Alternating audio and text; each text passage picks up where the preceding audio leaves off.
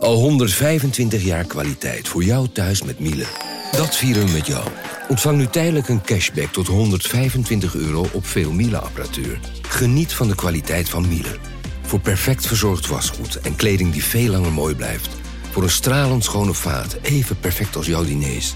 En een stofvrij thuis waarin echt hygiënisch schoon de standaard is. Check miele.nl voor alle feestelijke aanbiedingen. Hey podcastluisteraar. Ook op zoek naar een relevante invulling van je schaarse luisteruren? Tune dan in op de podcastserie ESG, even samengevat van BNP Paribas. Wij, Marloes en Aldert, spreken daar duurzame voorlopers en wereldverbeteraars. Waarover dan? Nou, bijvoorbeeld of we ooit duurzaam kunnen gaan vliegen. En waarom koeien in de stad nou een goed idee is? Dat en meer elke twee weken in een nieuwe aflevering. Dus abonneer je. ESG, even samengevat.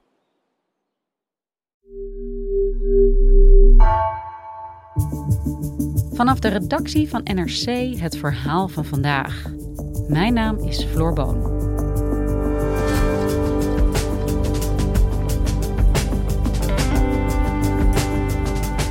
Al weken zitten 200 miljoen Chinezen opgesloten in hun woning. Ondanks de vele pogingen om corona buiten de deur te houden, zijn grote delen van het land wederom in lockdown. En extreem. Voedsel is niet meer voor iedereen beschikbaar en door de uitgestorven straten klinken alleen nog de stemmen van drones en robothonden, ziet China-correspondent Gary van Pinksteren. Maar werkt die Chinese aanpak van Zero Covid nog wel? En hoe lang pikt de bevolking dit nog?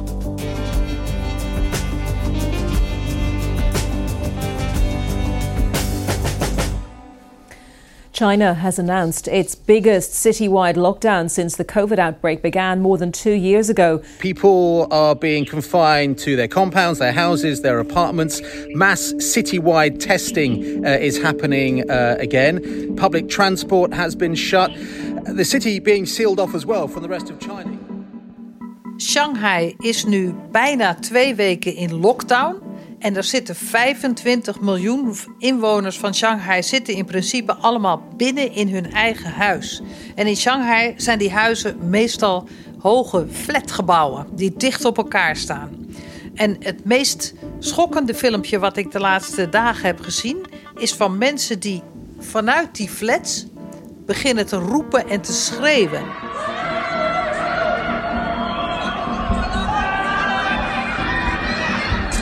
Het is eigenlijk een soort klaagzang. Ze zeggen niet zo duidelijk iets, maar ze uiten hun ongemak, hun onvrede over de situatie waar ze in zitten. Want er komen berichten dat veel mensen heel moeilijk toegang hebben tot voedsel en dat ze dus tegen de honger aan zitten. En de overheid zet ook onconventionele middelen in om protest te onderdrukken. Dus wat ze bijvoorbeeld doen, is dan laten ze drones boven die flats vliegen.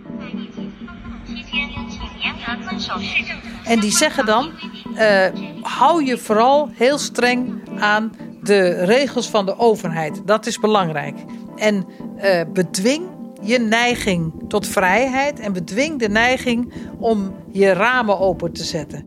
Want dat is allemaal niet goed voor corona. Dus je moet je streng houden aan wat wij als overheid voorschrijven.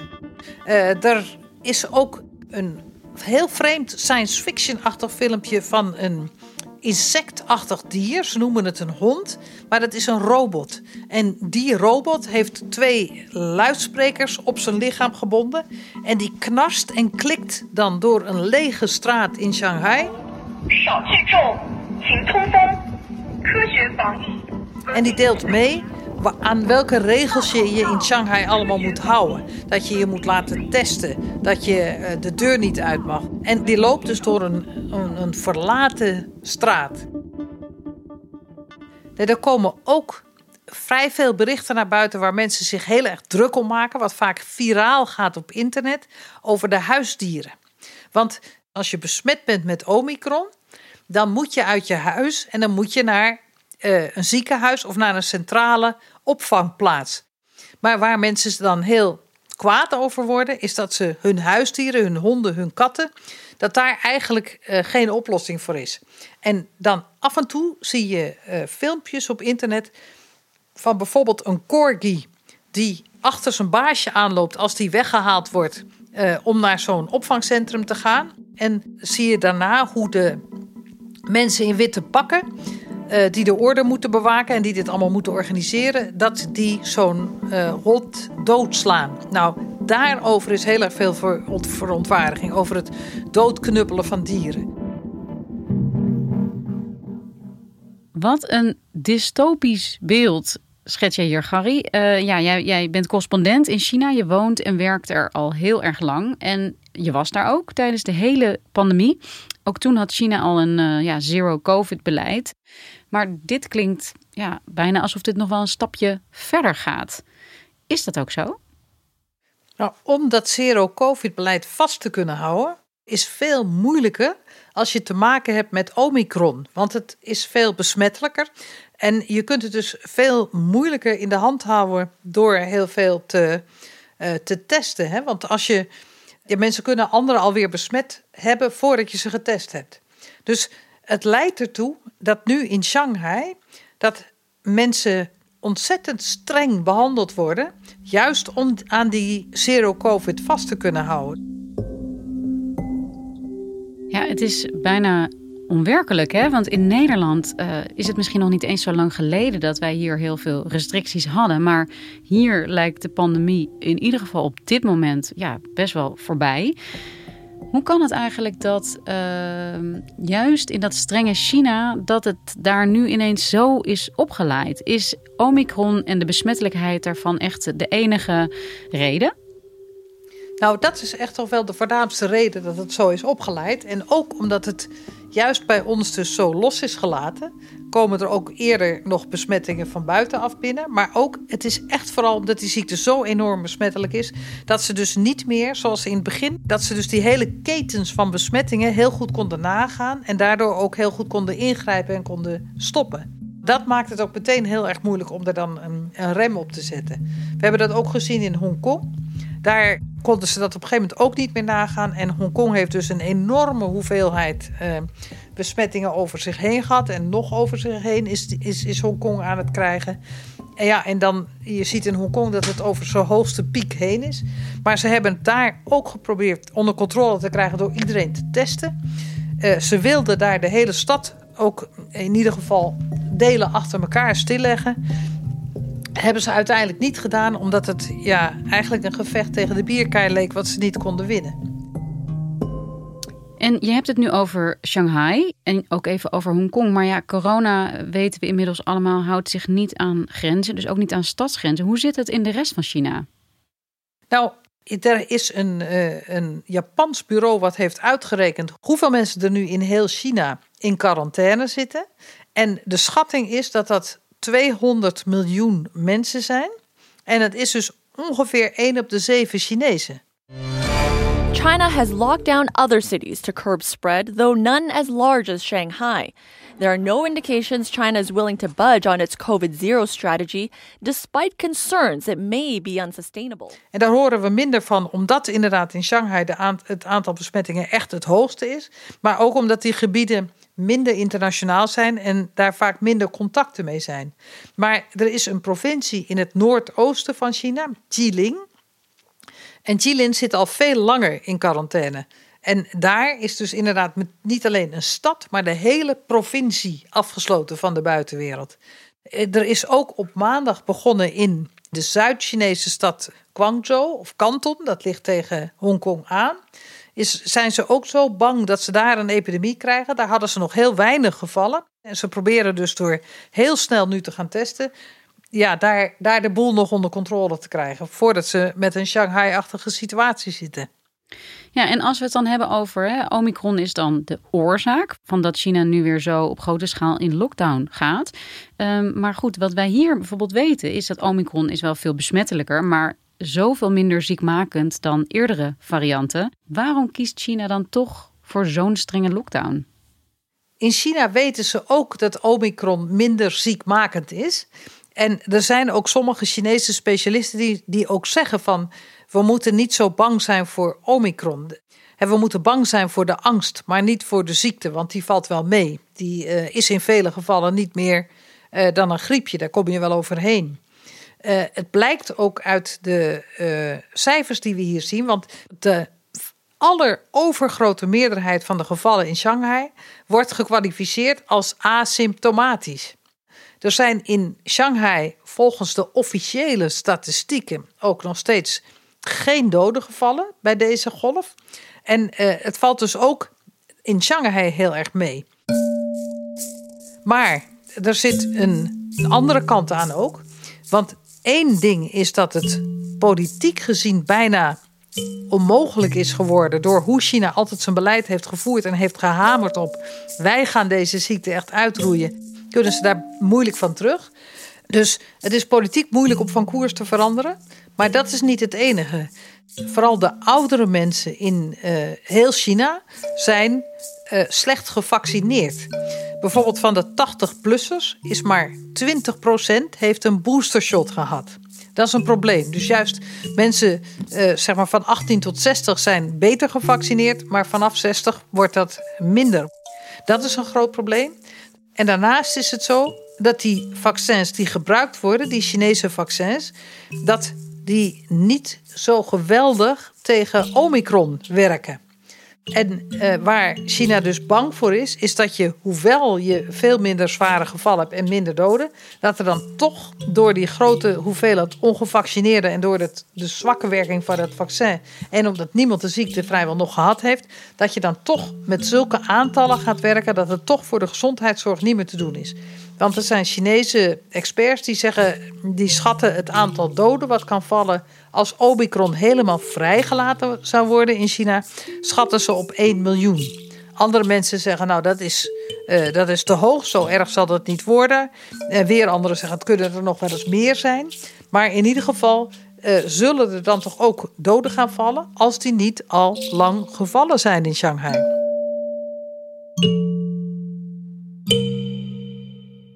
Ja, hoe reageert de bevolking hierop? Pikken ze het wel, hè? Dat, dat ze niet goed worden geïnformeerd, maar ook dat hun vrijheid zo extreem wordt beperkt? Wat ze vooral niet pikken is dat ze niet voldoende te eten krijgen, dat ze honger hebben, dat ze, dat ze zelf niet makkelijk mogen inkopen en dat ze van hun buurtcomité's, die daarvoor verantwoordelijk zijn, gewoon veel te weinig eten krijgen. Uh, ik sprak het afgelopen weekend met een vrouw van 27. Die me later een fotootje doormailde van wat ze had gekregen van het buurtcomité. Dat had ze toen ongeveer een week geleden gekregen. En dat waren twee stukjes gedroogd vlees. Dat was uh, een uh, zakje gedroogde paddenstoelen. Dat waren drie of vier aardappelen. En nog één groente, geloof ik. Maar eigenlijk dus echt niet iets waarvan je uh, een week zou kunnen leven met z'n tweeën. Want zij woont met haar vader. Ze zei ook tegen mij van ja, het is echt zo dat als we afhankelijk zouden zijn van wat het buurtcomité ons kan geven, dan zouden we doodgehongerd zijn. Dus wat je ziet is dat buurten, mensen die in dezelfde flats wonen, uh, zich met elkaar organiseren en dan proberen om eigenlijk bij groothandels in te kopen of bij producenten. En dat ze dan dus voor zo'n hele flat tegelijk dingen inkopen als bijvoorbeeld uh, Chinese dumplings of uh, rijst of uh, meel of dat soort dingen. Zodat ze dan met elkaar dat onderling kunnen verdelen.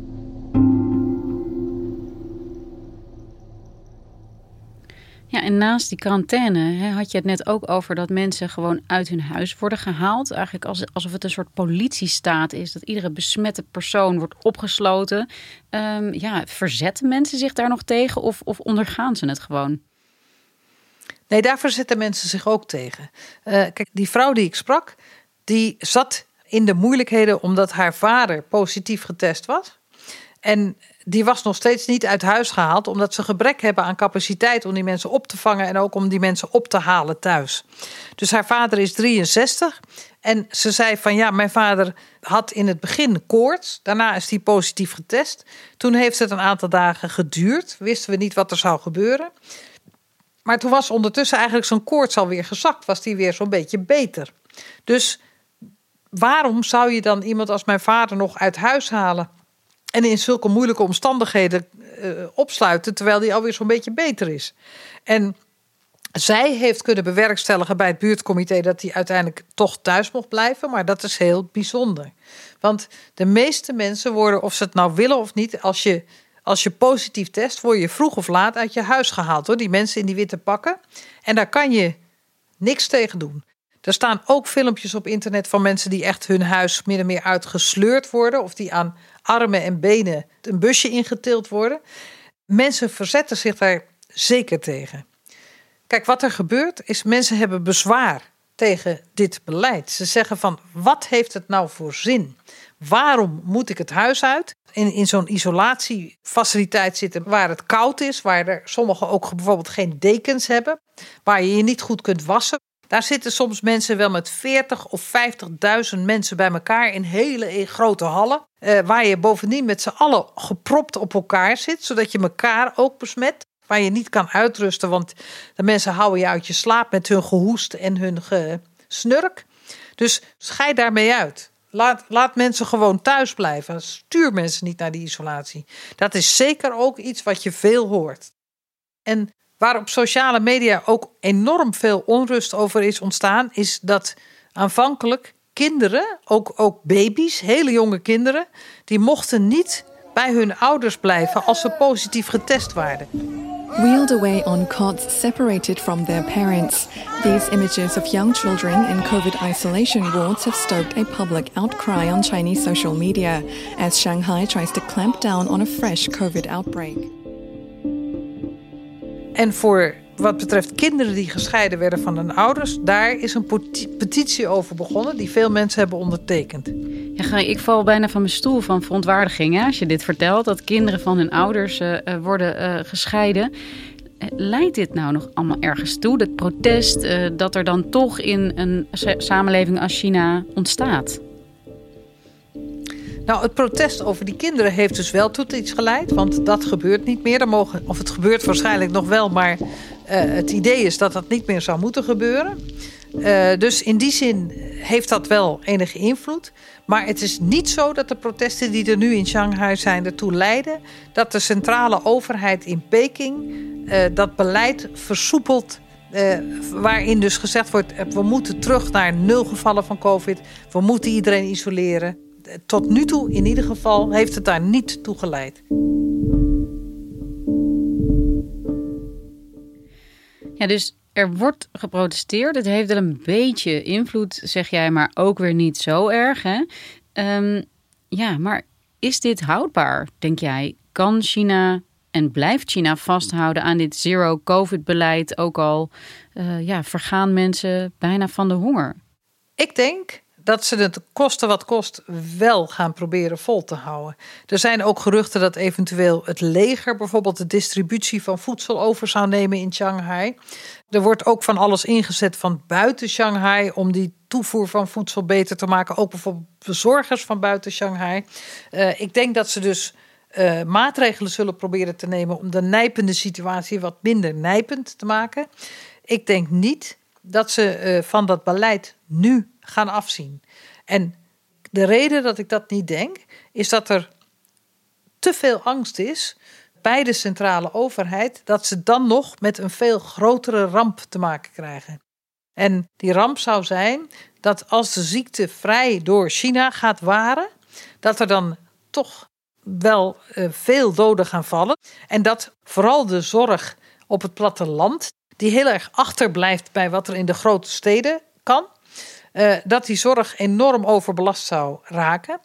En het gevolg daarvan zou ook weer zijn dat je dan, als je dus inderdaad veel doden gaat krijgen, dat de bevolking nog ontevredener is.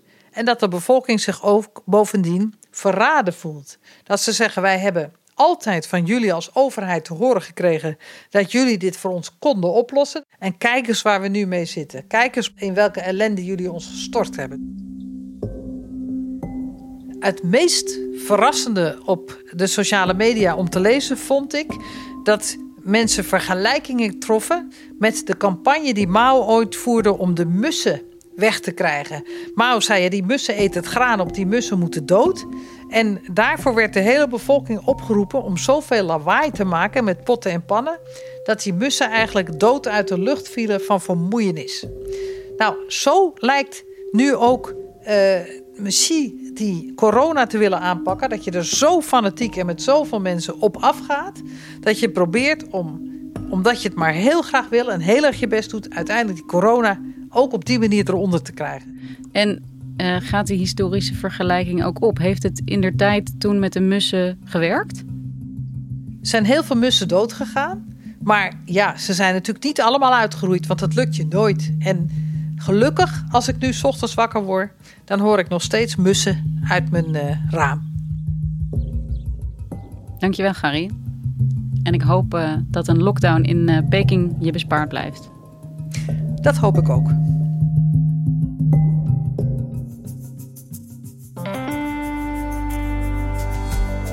Je luisterde naar vandaag, een podcast van NRC.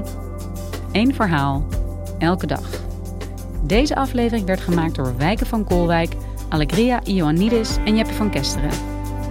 Dit was vandaag. Morgen weer.